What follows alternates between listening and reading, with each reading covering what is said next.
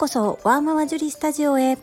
このチャンネルでは発達障害お片付けお料理子育てをキーワードに私の持つスキルや体験から忙しいママがながら聞きで参考になる情報をお届けしています。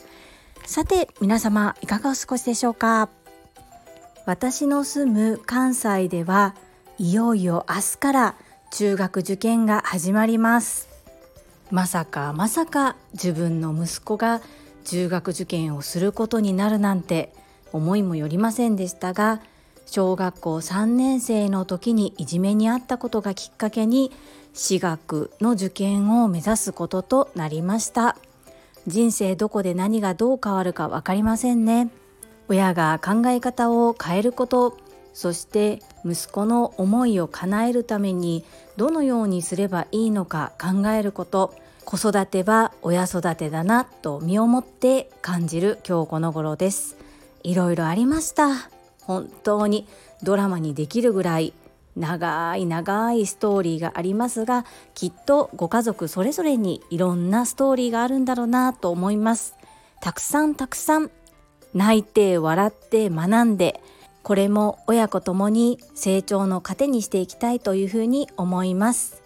泣いても笑っても明日から始まります。もうここまで来たら息子を信じるしかないですね。私も笑顔で息子がリラックスできるような環境づくりしっかりやっていきたいと思います。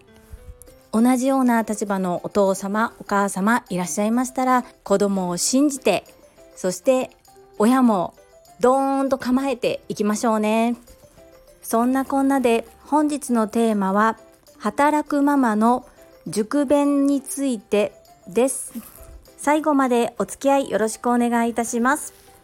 私には子供が2人おります。小学校6年生と小学校2年生。2人とも男の子です。その小学校6年生の長男が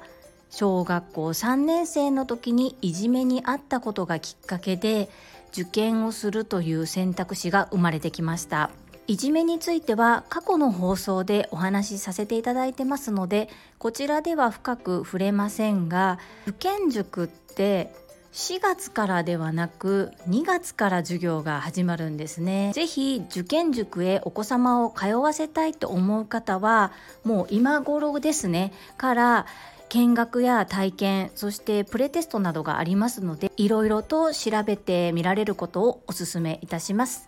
そんなことを知らなかった。こんな偉そうに言っている私ですが私たち夫婦は全然知らなくて4月に見学に行きました。小学校4年生に入った4月ですね。なので実際に入塾して授業がスタートしたのがゴールデンウィーク明けぐらいからになります。なのでその時点で受験を目指している他の同じ学年の子よりも3ヶ月遅れてまあ丸々2ヶ月ぐらいですかね。遅れてスタートとなりますがまだそれぐらいですと十分に取り返しができました。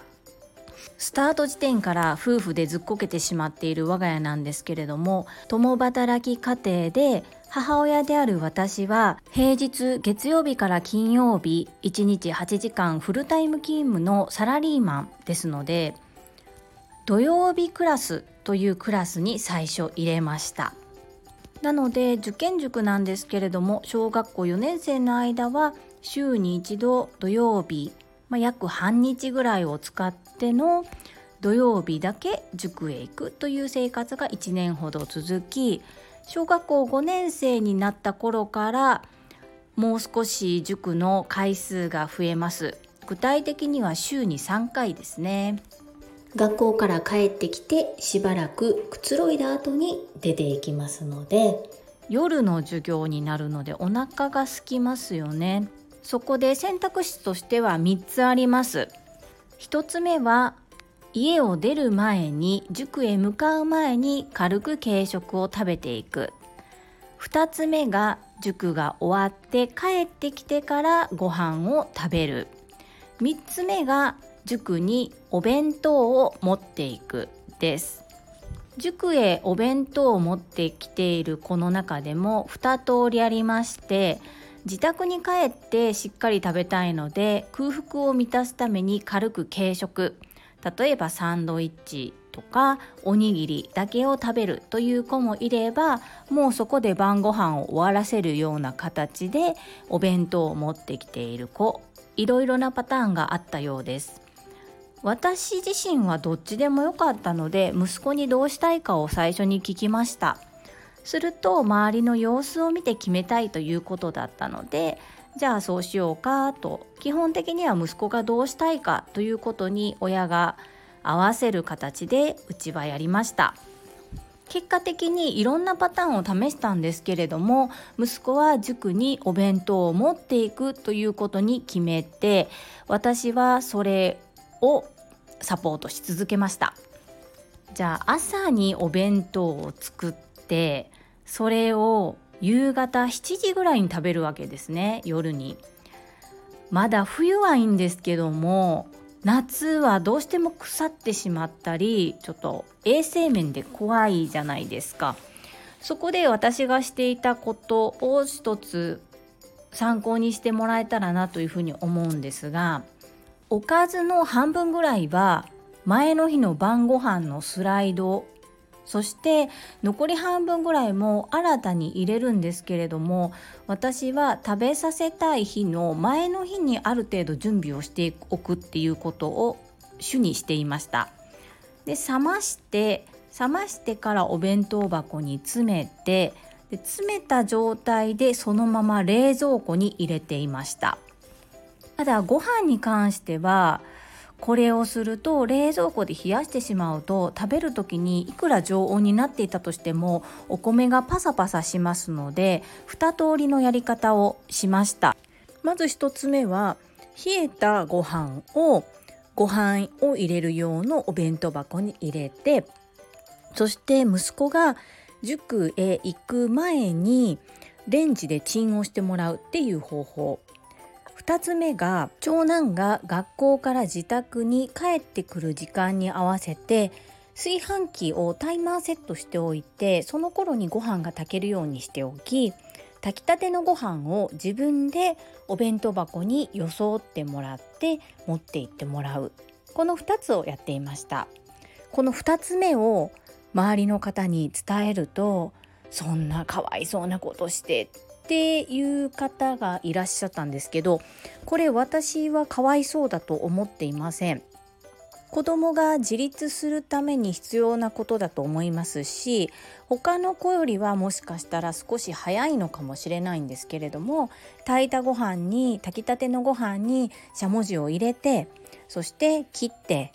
自分で食べられるだけの量のご飯を自分で継ぐこれはいつもやってもらっている親に感謝することもできますし自分ができることが一つ増えたということでうちの長男の場合はすごく喜んでいました。もちろん事前にどのようにするのかそしてここを持ったら熱いよそして蒸気が出てきたら蒸気でもやけどをすることがあるから気をつけてねなど注意点はしっかり伝えて事前に2人でどのようにするかシミュレーションをしてやり方も全部教えた上でです。我が家の場合はそれでやけどしたり何か怪我をしたということはなかったのでその方法を割と取り入れました。お弁当のおかずの内容に関しては私は食にこだわりがありますのでそこはそこはこだわっていましたもちろんできない時もありましたけどねおかず編に関してはまた別の機会にお話しさせていただきたいと思います。本日も最後までお付き合いくださりありがとうございました。皆様の貴重な時間でご視聴いただけること本当に感謝申し上げます。ありがとうございます。ママの笑顔サポータージュリでした。